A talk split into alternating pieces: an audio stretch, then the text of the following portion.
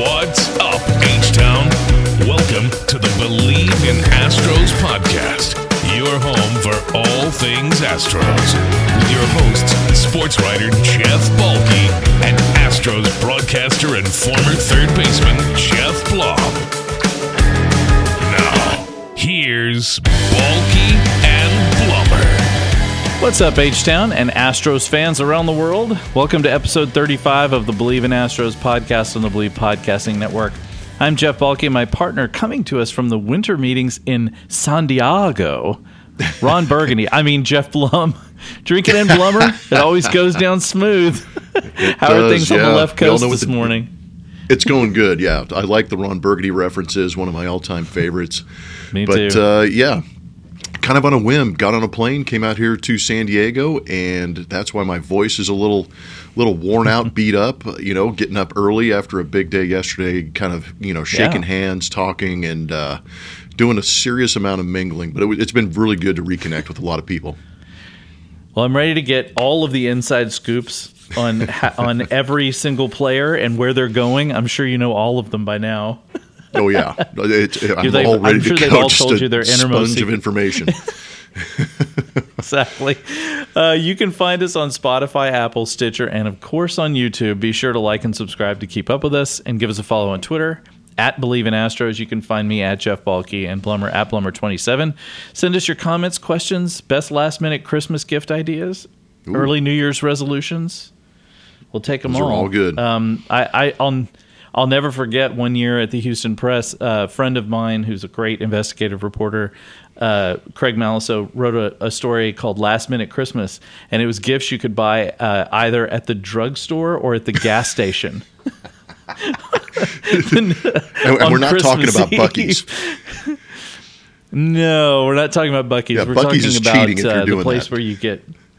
That's exactly right. That is exactly right. All right, quick word for our sponsor. Basketball is back, and BetOnline remains your number one source for all sports betting needs this season. Hey, Rockets, not too bad. Three uh, three of their last home games wins, including last night over a double O T win yeah. over uh, James Harden and Joel Embiid. That had to feel good. Uh, you'll yeah, always find hard. the... Oh, man, that had to feel good, right? Uh, yeah. You'll always find the latest odds, team matchup info, player news, and game trends at BetOnline. And as your continued source for all sports wagering information, BetOnline features live betting, free contests, and giveaways all season long. Always the fastest and easiest way to bet on your favorite sports and events. N F L, N B A, N H L, M M A, tennis, boxing, even golf. Head to betonline dot a g to join and receive your fifty percent welcome bonus and your first deposit. Make sure to use promo code B L E A V to receive your rewards. BetOnline, where the game starts.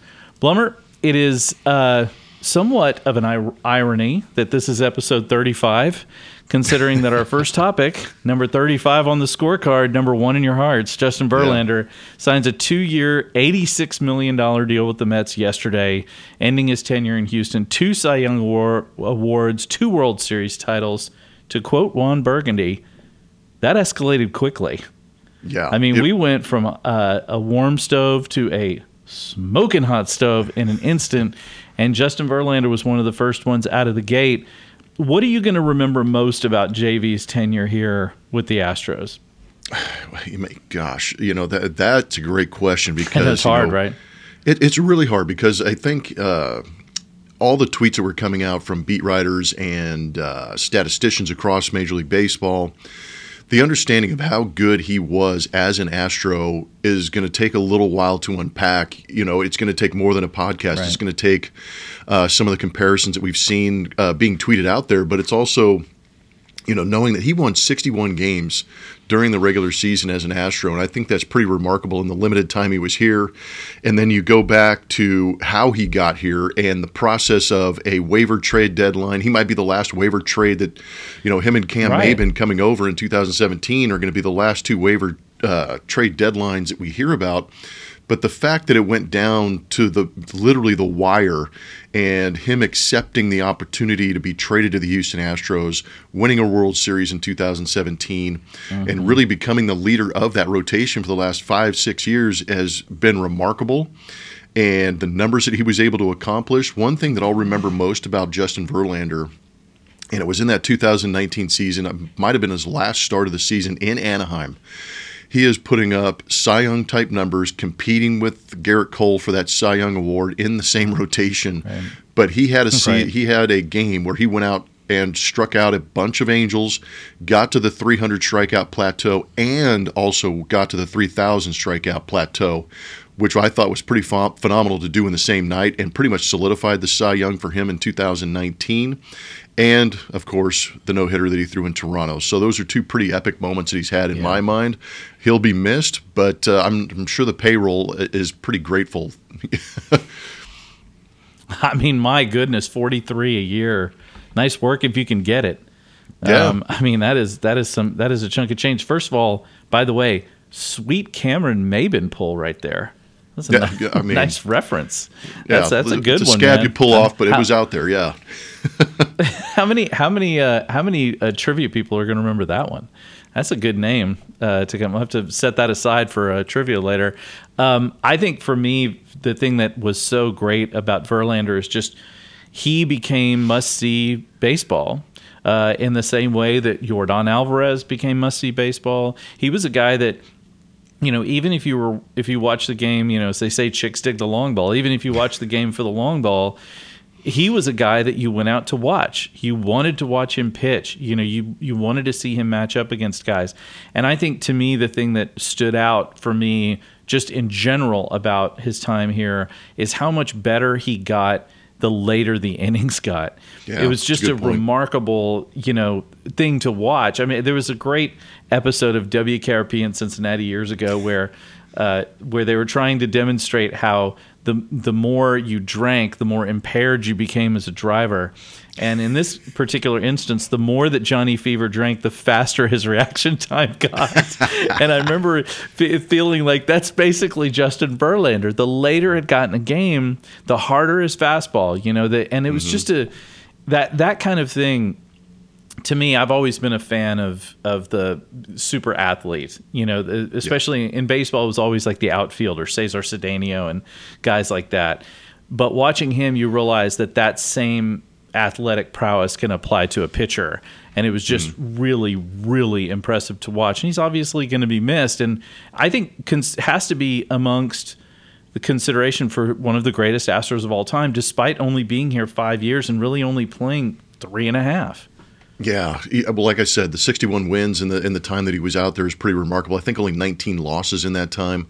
And you start to go to the peripherals, right. Obviously the E R As are great, two Cy Youngs. And you start yeah. to look at some of the peripherals. One number that always jumps out to me is that whip, the walks and hits per inning pitched. And he had oh, a yeah. career with the Astros where he was a point eight three. So that's less than a hit or less than a base runner per inning, which is remarkable to me. And you, you're right. You could actually validate that argument with some of the numbers that he's been able to put up, and then add those two Cy Youngs, add a couple of World Series championships yeah. to it. And I know that the postseason numbers may not match up to what he did in the regular season, but if yeah. you're looking at those regular season numbers, which is what you use to compare a lot of these guys, Justin Verlander is going to be at the top of those lists when you start to break down some of the top pitchers ever in the organization of the Houston Astros, and doing it, you know, like we said, in five to six years. Yeah, and I think there's that's that. argument that people make about uh, particularly pitchers in baseball is the comparison of, say, a very long career of, of really high levels of talent versus a very condensed, incredibly high level of talent. And mm-hmm. you see that in Hall of Fame arguments all the time. And I think in this, you know, you're talking about a guy who's had a long career, but when he came to the Astros, it just seemed to, to spike. And uh, and it, it's really impressive. Now, the uh, one thing that he also did was eat a lot of innings. And that's one mm-hmm. of the things that I think the Astros, the one concern you would have going forward. I mean, they certainly have the the pitching staff to handle a loss of Justin Verlander, which is kind of incredible to say when you consider who you're talking about. Yeah. Um, but you have that is one thing you're going to have to consider. He did eat a lot of innings. Now, obviously last year, Hunter Brown didn't come on until the end of the season. Uh, Lance McCullers only pitched in, you know, a handful of games at the end of the season from his injury. But that would be the one. I mean, E R A is going to be fine. They're going to be fine. Their their bullpen mm-hmm. is fine, is going to continue to be great. The big question is who's going to eat up all those innings? Framber certainly can. Uh, you would think Christian Javier will be able to do that. Um, you do have to think about, can Jose Urquidy do that? Can Luis Garcia do that consistently? That would be the only sort of stat that I would be concerned about as an Astros pitching coach or or manager. Yeah, it's kind of interesting because, like, you, you you can't replace Justin Verlander. You know, it's like saying you're going to no. replace George Springer, Carlos Correa, although Jeremy Pena did a damn good job of supplanting yeah, himself, planting right. himself at shortstop and becoming the shortstop, so you didn't have to replace right. anything. You just said, no Jeremy Pena, just keep being you, buddy. But, it, right. you know, the, the Astros have an ability, amazingly enough, during this stretch of winning to be able to replace some of these superstars. Uh, you know, there was a lot of thoughts of how you're going to replace Charlie Morton, Garrett Cole. Some of those were inning eaters also. So when they left, but at the same time, I think two thousand twenty-two was an absolutely incredibly unique season in the sense that your rotation was healthy. I think they were one of the teams that used the fewest numbers of starters, and there was a moment during that season uh, where they went a couple of months using a six-man rotation, and inserting Hunter right. Brown into the situation could make that a six-man rotation to protect some of these arms and see if you can't get a little more of an extended outing from Urquidy, Garcia, yeah. and some of these guys to see if you can't eat up some of those innings. But maybe it is going from a five-man to a six-man to take care of those innings and protect these arms. Um, but that's one thing, just being around here in San Diego, talking about the great twenty twenty-two season of the Astros was the amazing health that that rotation had. Using eight pitchers, eight starting pitchers throughout the yeah, course of a eight, season right? is remarkable. So it, it's it's innings. It's how do you replace that, and how do you stay that healthy? Yeah, it is unbelievable. And and you, you have to think, okay, uh, will they maybe, you know, if they need the additional help? I mean, like you said, they have six guys. Um, if they need the additional help, you know, Brian Abreu has been a starter before. Uh, mm-hmm. You could throw him as a starter in short in short stints. They have guys uh, at the minor league level who can certainly contribute. Brian Belak is still down there. There are other guys on the roster uh, at the at, you know in the minor leagues who could certainly be brought up, and we don't know who's going to emerge you know as well. Mm-hmm. I think that the to me, I'm not worried too much about the pitching staff other than the innings. I think that's the yeah. only concern. And. And, uh, you know, that, that'll something they're just going to have to pay attention to. I will say good news for the Astros, though, on one front. Six players named to the all M L B team. Uh, Jose Altuve, Jordan Alvarez, Verlander, and uh, Framber Valdez all on the first team. Tucker and Pressly on the second team.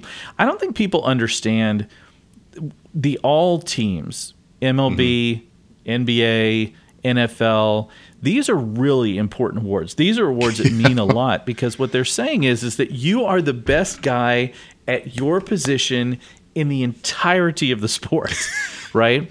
And yeah. that's a that's a big deal. I think it's an under-the-radar award that, to me, is so much more impactful in terms of determining just how great a player is. Yeah, you know, first team, second team, and you go, oh, second team, all M L B. That means you're the second best player at that position, and the amount of competition that's out there is remarkable. You know, thirty teams across the league, the amount of all-stars, M V Ps, and uh, silver sluggers, gold glovers, all of these things that you have to take into account. Right. And to have six Astros, that... Other than Ryan Pressly, all those other guys have been on the field on a daily basis for the Astros. So you've got five starters out there right. who have contributed throughout the course of the season. And then you add Ryan Pressly to that situation, Framber Valdez. I mean, it's remarkable. This season continues to get better, and it's great. I think the best part about it is, is the recognition.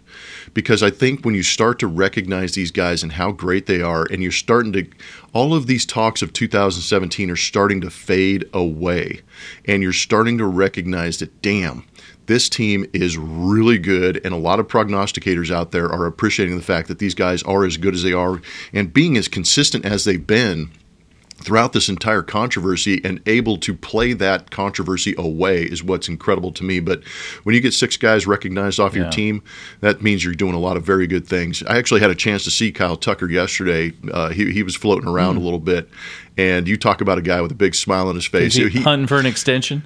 Oh, I'm absolutely. I'm sure. I'm not sure who, who he's going to talk to yeah. about that, but I would have Jim Crane's ear, because you create that relationship and things yeah. usually happen pretty good. And Jim does a good job of recognizing talent and taking care of those guys. Yeah. But uh, there was one particular guy walking through that lobby that was a little bit taller, a little more puffed out, and had a bigger smile than everybody else. And it was definitely Kyle Tucker. It was good to see him. That's so great. You know, I think you make a really good point, Blummer, about the fact that the recognition is such a big deal mm-hmm. for these guys, um, especially after everything that's happened. Um, I, it's funny how a lot of that talk about twenty seventeen has faded relatively quickly, not just with the World Series win, but also, quite honestly, with what they're doing in the offseason. I mean, signing mm-hmm. Jose Abreu, Gosh, allowing man. Verlander to walk. Nobody's sitting here like going, oh, you know, the Astros, here they go. They're going to just, you know, they'll, they're going to go down the tubes like everybody else. Everybody's concerned now. They're mm-hmm. like, this is a legitimate worry for all of these other teams. How are they going to beat the Astros? The Astros have become that team that everybody yeah. sits around and goes, okay, what do we got to do? We got to get, just like you said in the last podcast about teams in the A L West thinking about, we need pitching. Like, we're not going to be able to compete with the Astros unless we've got good pitching. And I think we're seeing that. That's a really good point. Before we get into the hot stove, I just want to make a mention of, man, there are some big numbers being thrown around. There was a really good story in The Athletic today from Ken Rosenthal talking about how this is like a combination of, number one, new collective bargaining agreement, which which helps. The increase of the luxury tax threshold, uh, yeah. which certainly helps. Those are all things, but Trey Turner, three hundred million dollars over eleven years. Dude is going to be like forty when he's still getting paid this amount of money. I mean, the Mets, take this into, think about this for a second. The Phillies have six guys that they are paying one hundred forty million dollars to next season. Six! Six. That's it. Six guys. And that we haven't even, and, and that's, and then you talk about the Mets. The Mets are already over the luxury tax threshold, and they only have twenty-six guys signed to their roster. I mean, holy crap, man. These guys are yeah. just spending like they've got it coming out their uh, ears, and they probably do. Um, mm-hmm. And we haven't even dug into the fact that Carlos Correa is still sitting out there, and Carlos Ron, uh, Rodon, and, and Xander Bogaerts. And there are some big names still on the market. Uh, yeah, there's Wilson some guy Contreras, that was a free agent out of New talk. York, too. Yeah. Yeah, exactly. Never mind Aaron Judge. I mean, I, I feel like you almost have to set Aaron Judge like over here. He's like, yeah. there's Aaron Judge and there's sort of everybody else. Although now with Trey Turner, I'm not sure. Sh- I mean, Blummer, you starting to think about maybe you should come out of retirement for, for a oh. season, see if you can get you some of that scratch? Yeah, wouldn't, wouldn't that be great to come out of retirement and just thrash my body for one more season? Yeah, I, you know, some of those numbers would make it uh, worthwhile. And fortunately, I'm still on the big big league insurance benefit plan, so, so they'd be able to take care of this corpse when it gets done. But uh, it, it is amazing.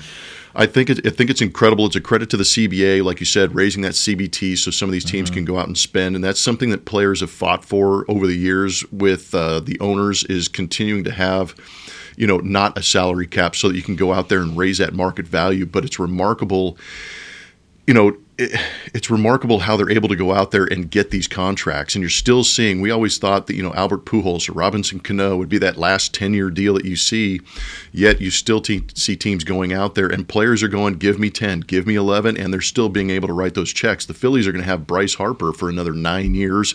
Then you add a Trey Turner to that for right. another eleven years. And, and, and I think that, you know, the, the mentality may have shifted a little bit, because we saw these big contracts going to Cano in Seattle, Albert Pujols in Anaheim. Mm-hmm. At the time, those were American League teams where you had the designated hitter, and the idea might have been use these guys in positions, uh, playing defense for five years, and then the back end of the contract, just push them over to D H and let yeah. them just hit. So that could Good be a similar point. idea with Trey Turner. Is the idea, he, you know, he would be a little bit faster, quicker D H, not that prototypical power guy, but you know, he's still hyper-athletic. I think it's a credit oh. to the Phillies recognizing that maybe Trey Turner was the best option, the most consistent mm-hmm. option, the, the most athletic option, and gave him that big contract. But you talk about setting a market. Between DeGrom and Trey Turner, there's a lot of pitchers and a lot of other shortstops, most notably Carlos Correa, mm-hmm. Xander Bogaerts, Dansby Swanson, that went, yeah. dude, Trey, they, Trey, way to go, dude. You're the best, man. Set that market and that bar high. Uh, it makes it better. Because they're all very, you know, they're within one or two years of each other, which I think is interesting. So are those other yeah. guys going to be able to garner the same amount of years with maybe a little bit lesser value? I'm not sure, but it'll be interesting to see. Well, Correa is the guy that I'm really interested in, not mm-hmm. just because he's a former Astro, but because he's a little bit on the youngish side from these other guys. Um, he also is clearly the best defensive player out of oh, all yeah. the shortstops out there. I mean, uh, and you know, and although he doesn't have the he doesn't quite have the power numbers and some of the average numbers that some of the other guys have, he's going to be really valuable to some team that wants to plug him in and keep him there. I heard the Cubs are talking to him, um, which wouldn't yeah, that- really be a shock. Although uh, it seems like that would make some sense. You know, they have a little bit of money to spend, but. But getting I to think, the Astros, I heard a number. Apparently, sorry to ca- cut you.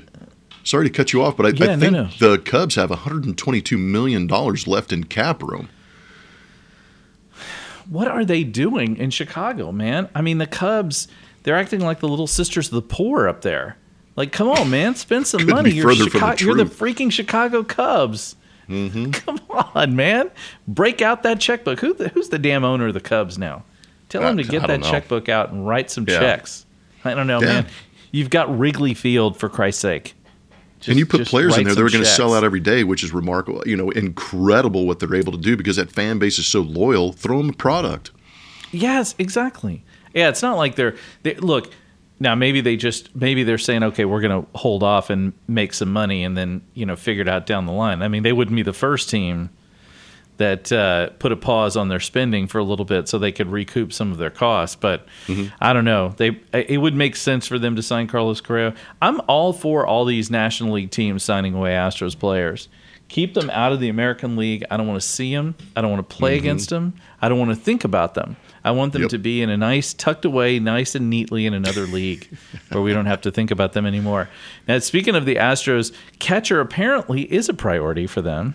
Because Dusty mm. Baker mentioned in his press conference yesterday that Wilson Contreras, who they are meeting with, maybe today even, is a mm. catcher. There are also rumors that the Astros went in on the Sean Murphy trade market.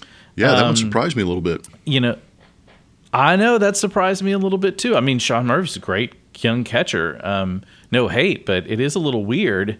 Um, and Martin Maldonado dropped a little. He, he, Maldi is the best cryptic message maker his on, social media perhaps is great. On the internet. I mean, yeah, his social media is so strong, and he drops the little "how soon they forget" message on Insta, which is just hilarious. But you know, it does make a, it does bring up the question. You know, if they are hot on the heels of catchers, I mean, obviously Maldonado is an older guy; he's not going to be here forever. You would have thought, well, does that mean Corey Lee is going to be part of this, you know, scenario, mm-hmm. uh, or Yanel Diaz? This makes it this makes it for an interesting question of, are they really looking at Wilson Contreras as a catcher, not as a left fielder slash designated mm-hmm. hitter? It, it's I mean, interesting. Knows? What are they going? Yeah. What are they doing? No, well, they're they're they're tr- they're continuing to try and get better and just make everybody else in the league mad yeah. by acquiring these pitchers and continuing to be world not just A L West contenders, but funny. World Series contenders. You know, you can go out there and add the Jacob right. deGroms. You can go out there and bolster your your rotation in Seattle, and the Astros are going to want to go. Okay, we'll we'll counter that with Jose Abreu and potentially Wilson Contreras, and if you. You know, if you can find that upgrade, you go do it. And I think that's what teams around the league or G Ms around the league kind of think about, especially with these contending teams. How do I get mm-hmm. better? How do I maintain this this this string of excellence that we are on? And where can we improve? And it's not it's not a knock against Martin Maldonado. It's timing. Right. Wilson Contreras is available. And so why wouldn't you take a run at him and see what it would take to get him here now that you have thirty-five million dollars, you know, in, in cap room? Right. Or whatever you want to call it, and see if you can't get him here for a couple of years because maybe Corey Lee isn't ready yet. Maybe Ryan Yarner, uh, Diaz isn't ready yet. And if your worst-case scenario is Martin Maldonado and then a Corey Lee or a Yarner Diaz backing him up and learning from Martin Maldonado how to become a big league catcher, right. you're in pretty damn good shape. And your pitching staff is going to be pretty happy with Martin Maldonado back there. So I think it's kicking the tires on something and then saying, worst case scenario, we've got a phenomenal catcher, gold glove quality and mentality behind the plate.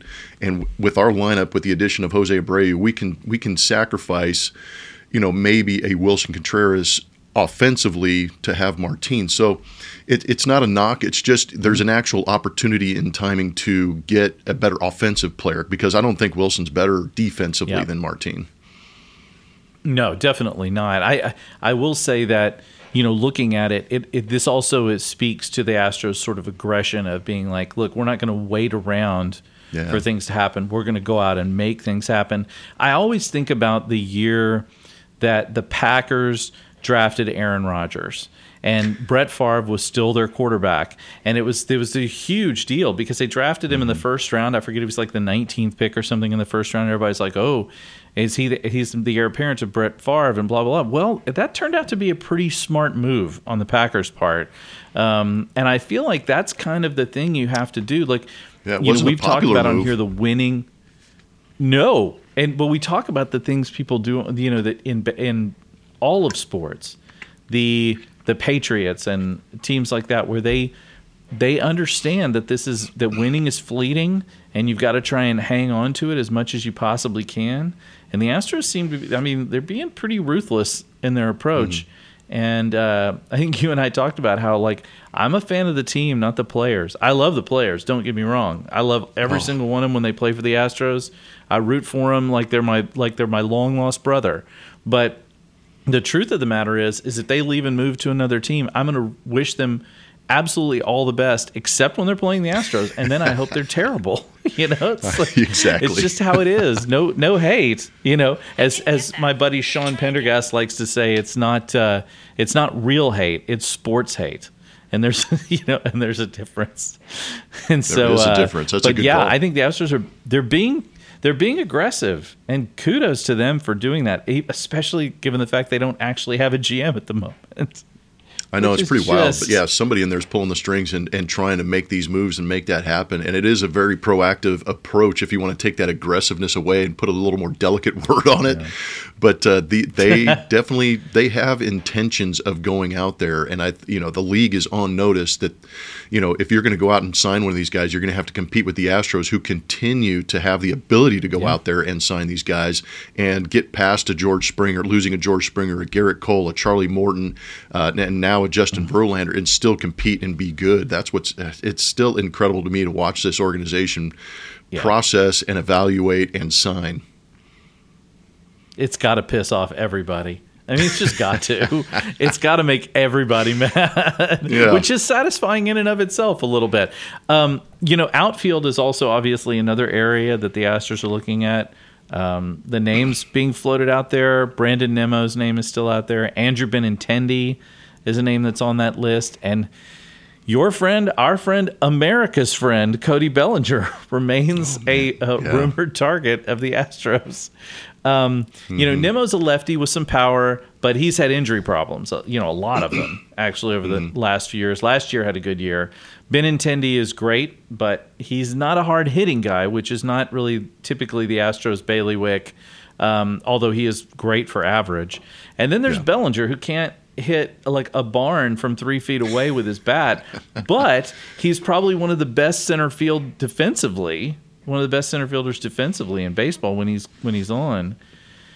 So it's a, kind of a mixed bag. Obviously, I think Brandon Nimmo's the best of the crew, but um, also Benintendi and Nimmo are both left fielders. I mean, what are they gonna? Mm-hmm. They're gonna have like six left fielders on the team. I, I just wonder how they're gonna sort all this out, you know.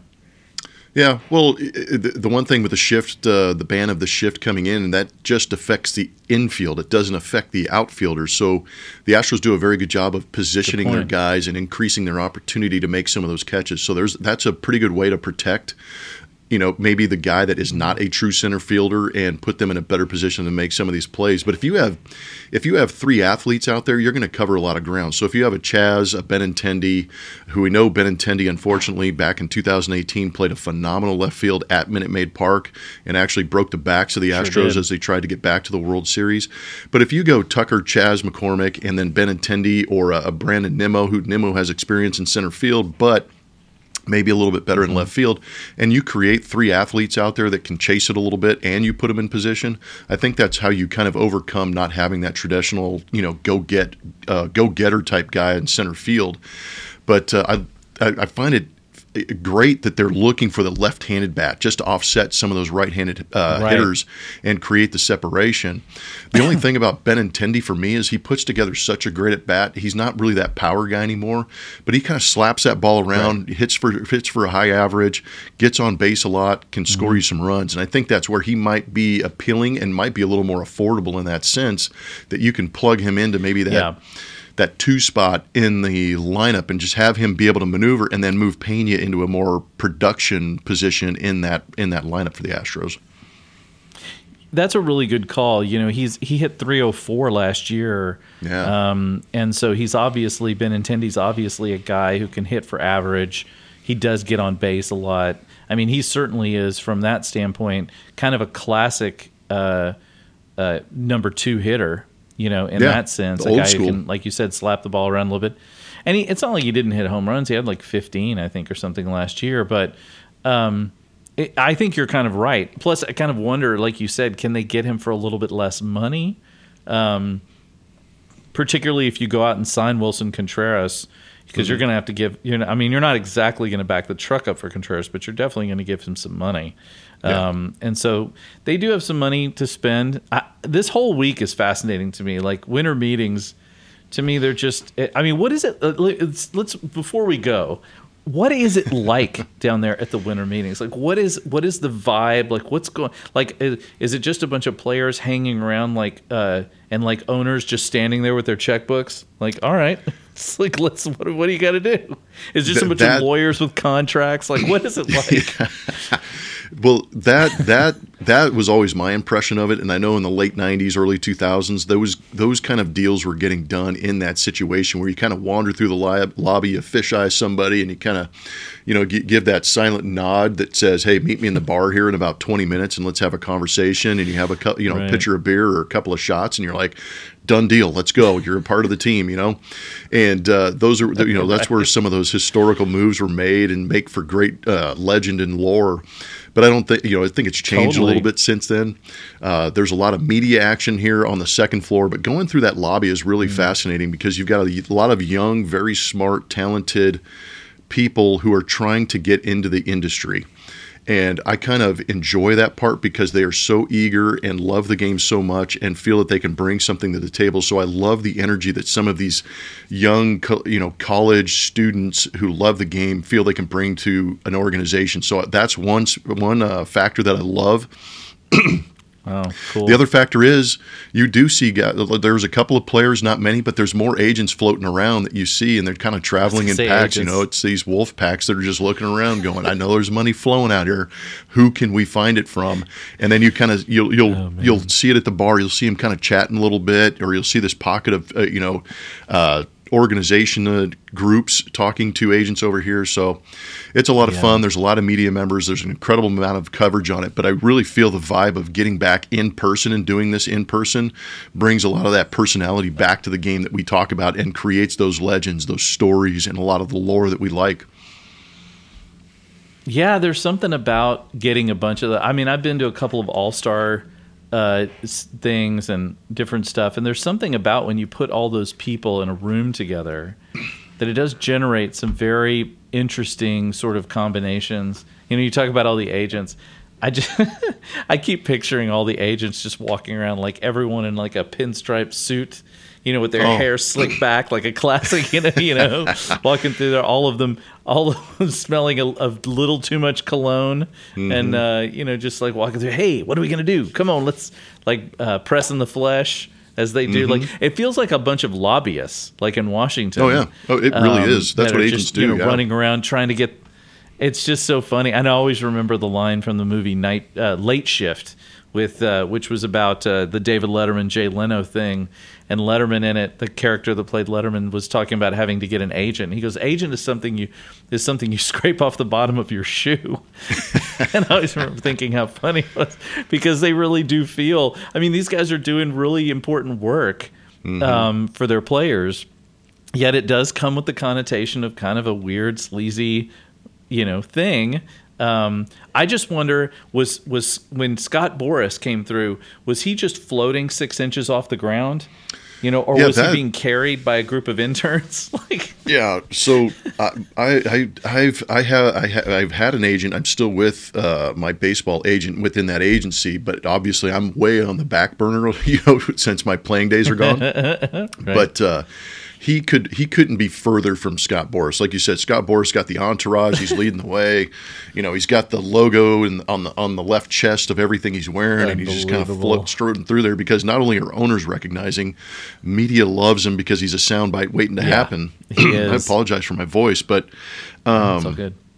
My guy is just kind of, you'll see other agents, you kind of tucked in a corner trying to hide a little bit and just kind of watch from afar, not wanting to be in the center of attention because, you know, they want to keep all their cards hidden. They want to, you know, keep their moves hidden and who's available, who's yeah. not, and that kind of stuff. But uh, yeah, it's, it's a, such an interesting dynamic, but uh, it's a, as far as dress is concerned, it's way less casual than the Italian suits and the slick back hair. These guys are in tennis shoes, jeans, hustling, but you're right. Pressing the flesh, yeah. shaking the hands and being seen is probably what's most important. These guys, but uh, I would it would be real curious. I, I should look it up on my phone and track like how how many how many steps and how much mileage I picked up yesterday just doing oh, right. that, that lap through the lobby and shaking hands with people.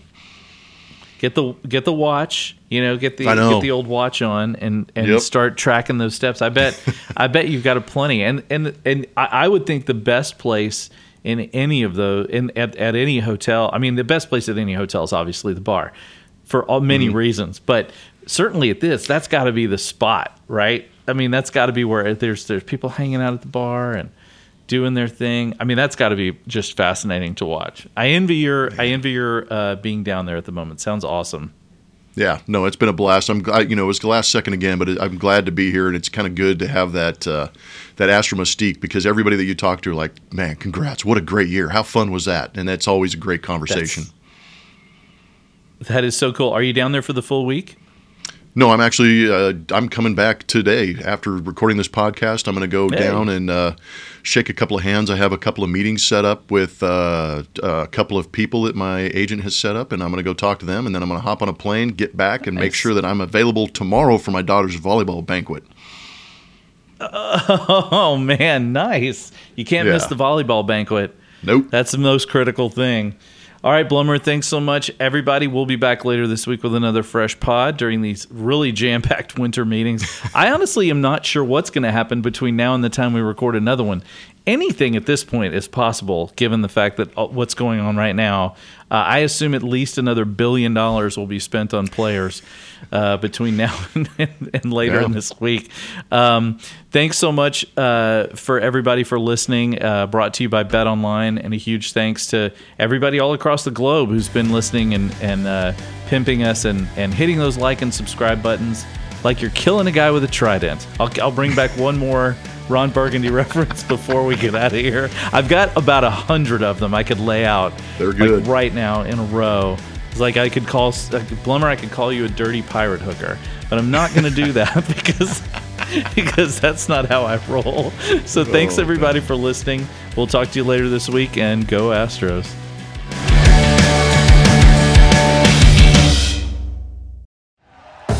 Thank you for listening to Believe. You can show support to your host by subscribing to the show and giving us a five-star rating on your preferred platform. Check us out at Believe dot com and search for B L E A V on YouTube.